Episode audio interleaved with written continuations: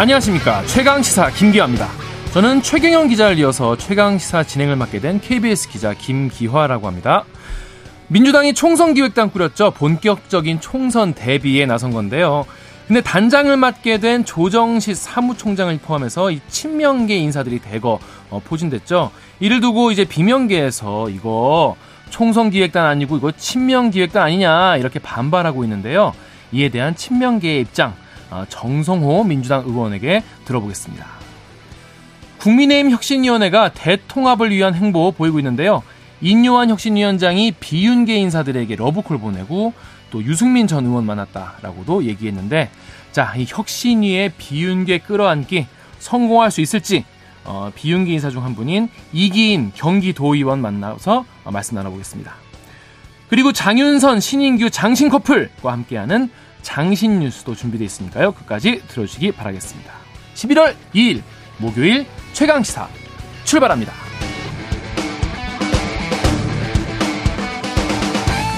최강시사는요 유튜브에서도 실시간 방송하고 있습니다. 문자 참여는 짧은 문자 50원, 긴 문자 100원이 드는 샵 9730. 콩 어플은 무료입니다. KBS 아, 라디오 유튜브 채널에는 정치, 경제, 사회 문화 등 다양한 명품 콘텐츠 있으니까요. 구독과 좋아요 그리고 댓글 부탁드리겠습니다.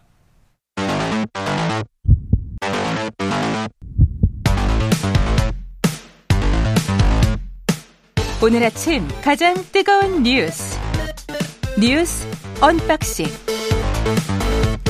자 뉴스 unboxing 시작합니다. 민동기 기자 그리고 김민하 평론가 나와 있습니다. 안녕하세요. 안녕하십니까. 안녕하십니까.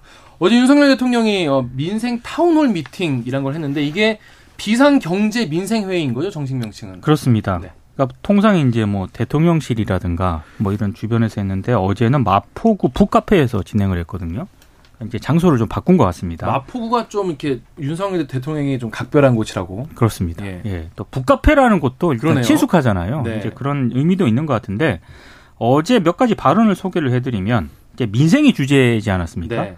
민생 챙기려면 결국 돈이 든다. 근데 정부 재정 지출이 팍팍 늘어가면 물가가 오른다. 이런 얘기를 했습니다. 그러니까 아무래도 이 발언의 기조는 네. 이른바 그 건전 재정 있지 않습니까? 네. 아, 정당하다 이런 점을 강조한 것으로 보이고요. 정부가 돈을 좀 적게 쓰는 게 괜찮다. 네, 네, 이 기조를 좀 강조한 것으로 보이는데, 근데 이제 물가가 올라가는 이유는 여러 가지가 있는 거 아니겠습니까? 그렇죠. 물론 이제 뭐 재정도 있습니다만, 뭐 금리도 있고, 음. 뭐 수입품 가격도 있고 여러 가지가 있는데 너무 그 재정의 영향을 좀 강조한 것 아니냐. 음. 뭐 이런 반론도 있는 그런 상황이고요. 네. 그리고 예산을 불효불급한 것을 줄이고 서민들이 절규하는 분야에 재배치를 해야 되는데 음. 원래 그 받아오던 사람들은 죽기 살기로 저항한다 이런 표현도 썼습니다. R&D 예산 말씀하시는 건가요? 뭐 정확하게 어떤 분야인지는 모르겠습니다만 급하지 않은 거라고 말씀 이렇게 얘기를 하면서 네. 그래서 아우성이다 이렇게 예산을 재배치시키면 음. 내년 선거 때 보자 아주 탄핵시킨다 얘기까지 나온다. 음. 저는 그러면 하려면 하십시오. 그렇지만 여기에는 예산을 써야 된다라고 얘기를 하고 있다 이렇게 네. 얘기를 했습니다. 그러니까 정치적 고려로 예산안 편성 기준을 바꿀 일은 없다. 이제 이런 걸 다시 한번 강조한 것으로 보이고요. 네. 어제 그 민생 회의에는 뭐 다양한 직업과 연령대 국민 한 60명 정도가 참석을 했고 이후에 뭐 어, 대통령한테 여러 얘기도 하긴 했습니다. 근데 이제 이렇게 대통령만 얘기를 하면은 아무래도 또 언론들이 강하게 비판을 하지 않겠습니까? 그래서 어제 이런 얘기도 했어요, 대통령이. 어쨌든 누구 탓으로 돌리지 않고 대통령이 자신의 책임 또 우리 정부의 책임이란 확고한 인식을 갖겠다. 모든 것은 자신의 책임이다. 이런 발언을 하기도 했습니다. 아까 이제 마포가 각별한 의미가 있다라고 말씀하신 게 이제 윤석열 대통령이 정치에 이제 투신하겠다 이렇게 결심한 계기 중에 하나가 마포의 이제 자영업자가 이제 여러 가지 어려움을 호소하면서 뭐 이렇게 극단적인 선택 이런 걸 한 사례에 대해서 네. 그런 걸 보면서 이제 결심했다 뭐 이런 것도 있고 뭐 그런 얘기들을 같이 하면서 이제 이 행사를 갔기 때문에 이제 그런 얘기가 나오는 거죠. 그리고 또 어쨌든 윤석열 대통령이 현장에 가서 목소리를 듣자 이런 얘기를 많이 했으니까 현장의 목소리를 듣는 거 뭐 의미 있는 거 아니겠습니까? 음.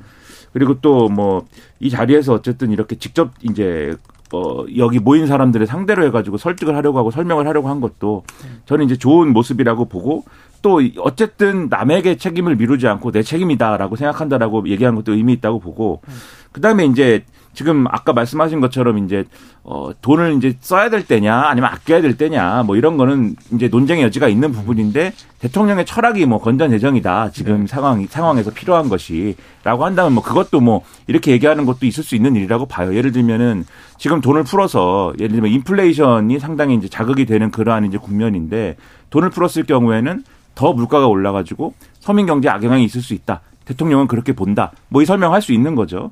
그래서 그럴 수 있는데 제가 약간 좀 의문인 대목은 이 탄핵을 설명하는 탄핵 여론을 설명하는 대목입니다. 네, 그러게요. 갑자기. 그렇죠. 이게 다소 이제 좀 어, 생뚱맞게 들리는 대목인데, 네. 그러니까는 지금 설명해 주신 것처럼 서민들을 두툼하게 지원해 주는 쪽으로 예산을 재배치를 했더니 내년 선거 때 모자 탄핵시킨다라고 얘기를 하더라. 그래, 그래서 내가 탄핵하려면 해라 이렇게 대답을 했다라는 거잖아요. 그리고 탄핵을 시킨다고 한 사람은 누구냐. 이 의문이 좀 들지 않습니까? 그래서 처음에는 이게 예를 들면은 이 야당 지지자들 일부 뭐 이런 사람들이 이 평소에 이제 뭐 탄핵을 거론하고 이제 무슨 뭐 일, 일부는 뭐 현수막도 달고 이래서 그런 거 가지고 이제 말씀하시나 이렇게 생각을 했는데 근데 그때 등장하는 탄핵 얘기는 서민을 지원하는 걸로 탄핵 얘기하는 게 아니거든요. 서민 지원하는 게 마음에 안 든다라고 탄핵 얘기하는 게 아니라 예를 들면 뭐 국정 운영 방향이 일방적이다랄지 또는 이제 뭐 야당에 대한 뭐 수사가 이제 정치 탄압이랄지 뭐 이런 거 가지고 얘기를 하는 거기 때문에 그런 말씀은 아닌 것 같고 그 아까 말씀하셨듯이 서민 복지를 늘리는 거에 예산은 어디서 왔느냐를 대통령이 시정연설에 어, 어떻게 설명을 했냐면은 R&D 예산이라든가 이런 거를 줄여가지고 3조 얼마를 줄여가지고 여기에 투입했다 이렇게 설명하지 않았습니까? 그렇죠. 그러면은 아 R&D 예산이 없어진 그 분들이 그러면은 탄핵을 한다고 했는가? 그러면 과학자들이 탄핵을 한다고 했나? 이런 이제 의문이 좀 들지 않습니까? 근데 그런 얘기 못 들어봤어요 또. 그래서 대통령이 개인적으로 이제 들은 얘기냐, 얘긴 거냐 이게 그런 의문은 드는데 어쨌든 세간의 여론이 그런 건 아닌 것 같아요 제 생각엔 과학자들이 지금 대통령을 탈핵하자 이런 건 아닌 것 같은데. 처음 듣습니다. 그렇죠. 처음 들어요 사실. 그렇다면 대통령이 이런 자리에서 날 탄핵한다고 하더라라고 이제 누가 이제 대통령에게 말씀을 그렇게 했다 하더라도 공식적으로 그렇게 얘기하는 거는 제가 볼 땐 별로 바람직한 게 아니다. 왜냐하면 제가 뭐 대학에서의 전공은 심리학입니다만 제가 우스갯소리로 여의도 여의도 문예 창작학과 전공이다 뭐 이렇게 얘기도 해요. 왜냐하면 이제 대통령이 이렇게 탄핵을 거론하면은 여러 가지 막 시나리오 이런 거를 막 얘기를 하게 되고 생겨나는구나. 그렇죠. 막 얘기를 하게 오히려, 되죠. 예. 왜 탄핵을 얘기를 했을까 굳이 저게 사실은 대통령 입장에서는 금기어일 수도 있는데 그렇죠, 과거에 열린우리당 처음에 노무현 대통령이 만들었을 때 의석수가 적었는데 탄핵 당하고 나서 의석수가 그 다음에 총선 치러가지고 확 늘었는데 그러면 혹시 윤석열 대통령 열린우리당 만들고 싶은가? 막 이렇게 되는 거거든요. 이게 생각이. 아, 거기까지 어, 쭉쭉 가는군요. 네. 문예 창작. 네, 그렇죠. 이제 문예 창작이 여의도 문예 창작이 막 이렇게 되니까. 그러니까 이렇게 되는 게 별로 바람직한 건 아니지 않습니까? 그래서 이제 리더십의 문제에 있어서는 네. 이런 용어 선택 이런 것들을 훨씬 더 가다듬어야 될 필요가 있는 게 아니냐라는 생각을 좀 했습니다. 다만 이제 그런 건 있습니다. 이게 어제 갑자기 탄핵이라는 단어가 대통령 스스로 이제 언급을 한 거지 않습니까? 놀랐어요.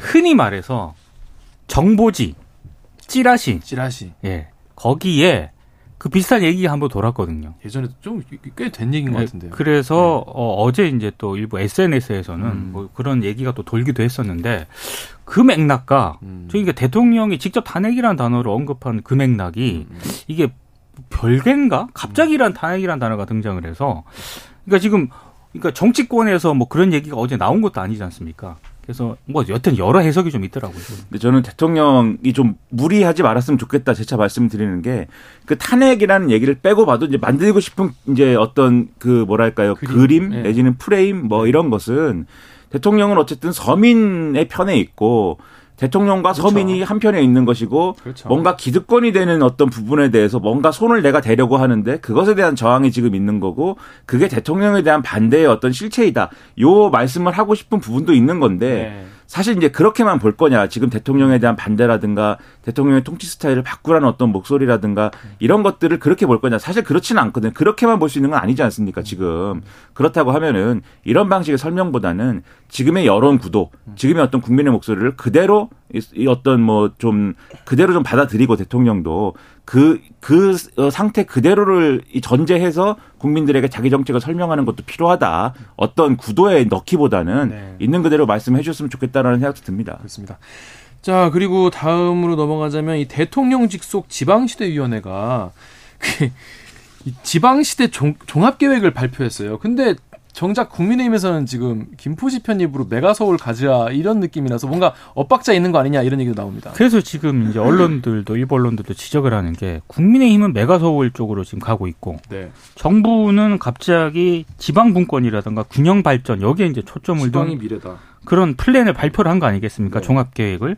그래서 이게 지금 충돌하고 있다라고 지적을 하고 있던데 어찌됐든 대통령 직속 지방시대 위원회가요 어제 발표를 하나 했는데 이게 이제 두 원래 두 가지였는데 하나로 묶은 거예요. 네. 국가 균형 발전 5개년 계획이라는 게 있었고 네. 또 하나는 지방 분권 5개년 종합 실행 계획이라는 게 있었거든요.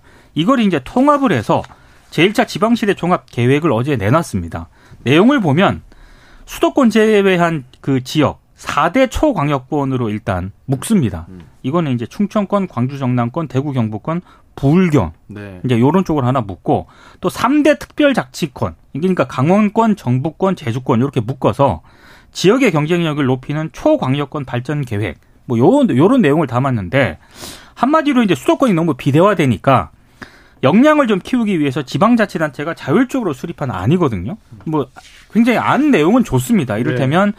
권역마다 특화된 산업 생태계를 조성을 한다. 그리고 교통과 사회 기반 시설을 뭐 확충을 해서 접근성을 높이는 사업을 포함을 한다. 그리고 지역 이 이런 것들을 하는 이유는 아무래도 지역 안에서 고용을 적극 창출하게 되면 인재가 서울로 안 갈 거 아닙니까? 이제 그런 것들을 좀 담은 그런 취지의 안으로 일단 보이는데 문제는 국민의힘이 지금 추진하고 있는 메가 서울이라는 거하고요. 어, 지금 정부가 어제 발표한 이 내용은 충돌하는 그런 내용일 수밖에 없다는 거고요. 그래서 사실상 일각에서는 지금까지 역대 정부가 계속 수도권 억제 정책을 시행을 해오면서 그나마 서울 인구가 뭐 경기, 충청, 강원권으로 좀 분산이 되는 거 아니겠습니까? 근데 그 기조에 따르면 정부가 어제 발표한 건 맞는데 국민의힘은 지금 메가서울로 가고 있잖아요. 뭐 교통 정리가 좀 필요한 거 아니냐 이런 지적이 있습니다.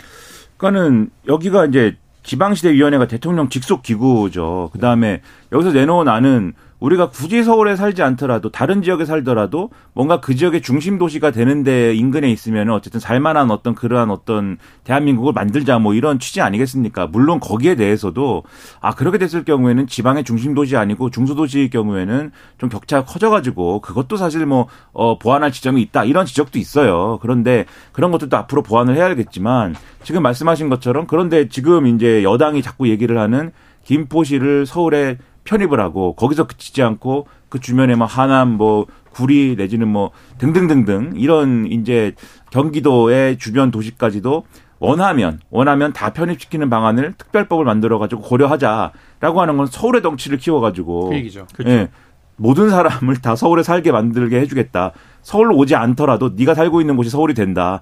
이렇게 하는 거니까 그게 이제 안 맞는다 이 말씀 아닙니까? 그러면 이제 여기서 자연스럽게 의문을 가지는 게 그러면 안 맞는 일을 이제 왜 하고 있는 거냐. 결국 선거 때문 아니냐. 이제 이 말씀을 계속 드리는 건데 오늘 제가 놀란 거는 동아일보라는 신문에 이제 기사가 실렸는데 제목이 뭐 그런 얘기예요. 이 여당의 메가시티 서울이 구상이 제2의 뉴타운 전략이다라는 제목이었어요. 그래가지고 아 이건 어떤 내용일까 눌렀는데 이제 그게 이제 어떤 어떤 신문의 해석이면 제가 뭐 이런 해석도 있구나. 그 나도 뭐 비슷한 생각이다라고 이제 하고 넘어갔을 텐데 여권 관계자 말로 이제 언급이 되어 있습니다.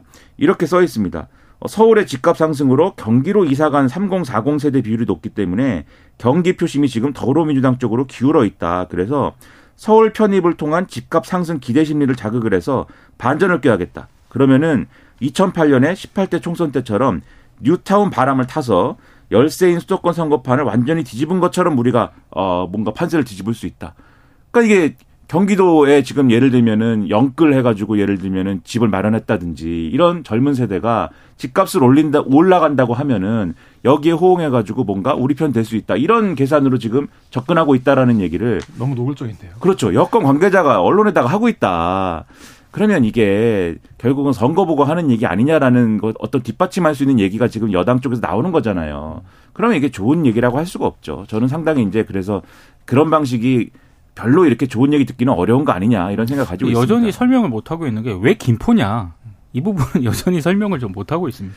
그러니까 이제 왜 김포냐에 대해서는 아마 그런 맥락인 것 같아요. 지난번에 굉장히 시끄러웠잖아요. 김포 골드라인과 그다음에 김포의 어떤 그, 그 출퇴근, 출근 지옥, 출근 지옥 문제를 해결하기 위해서는 그 김포 골드라인을 예를 들면은 5호선에 직결해 줬으면 좋겠는데 그것이 어렵다고 하니 이런저런 대안을 얘기했지만 그게 다 마음에 들지 않는다. 김포 시민들의 이런 여론이 있는데 그럼 5호선에 직결하는 가장 좋은 방법은 그냥 김포시가 서울이 되면 됩니다라는 어떤 지적이 있는 거에 대해서 그냥 이제 무비판 무비판적이라고 해야 될까요? 그럼 그럽시다라고 하는 대답인 것 같아요. 지금 여당이. 근데 이제 과연 그런 거냐에 대해서는 이준석 전 대표가 나름대로 무슨 반론을 했는데 이준석 전 대표 굉장히 철도를 좋아하거든요. 맞아요. 그 복잡한 얘기예요, 그게 좀. 네. 그래서 좀 어렵습니다, 얘기가. 몇 대 몇으로 뭐 돈을 이렇게 내야 되는데. 아니 근데 그게 거칠게 얘기하면 그거예요. 그러니까 지금 광역이지 않습니까? 광역전철. 네. 그렇죠. 근데 이제 서울로 들어오게 되면 이게 도시철도가 된다는 건데 같은 같은 광역 내에 이제 철도기 그렇죠. 때문에 그래서 광역 철도 같은 경우에는 국비가 70% 지원이 돼요. 그러니까 나머지가 이제 지방비가 30%인데 이 비율이 서울 같은 경우에는 다른 자치 지자체와 다르게 이게 사업비가 40%만 국비로 지원이 되거든요. 그러면 김포 시민들의 열망이 5호선 9호선 연장이지 않습니까? 그거 더 어렵다. 예산이 더 줄어드니까. 뭐 이런 얘기를 이준석 전 대표가 한 거죠. 그렇습니다. 자, 다음 뉴스 가보겠습니다. 짧게 말씀 부탁드릴게요. 요거 민주당이 이번에 총선 기획단을 출범했는데 친명계 일색 아니냐 이런 비판도 내부에서 나오고 있다고 해요. 그러니까 단장이 아까 오프닝에서 말씀하신 것처럼 조정식 사무총장이고요. 네. 이 조정식 사무총장에 대해서는 뭐 비명계 특히 이원우 의원 같은 경우에는 어, 굉장히 강하게 좀 비판을 하고 있고, 그래서 이제 더 비판하고요. 어찌됐든 13명입니다, 단장 포함해서. 근데 여성 4명, 청년 5명, 원외인사 4명, 뭐 이렇게 하고 있는데, 두 명이 비어요. 이건 음. 추후에 이제 임명을 하겠다라는 건데, 비명계에서는 좀 불만이 많은 것 같습니다. 왜 불만입니까?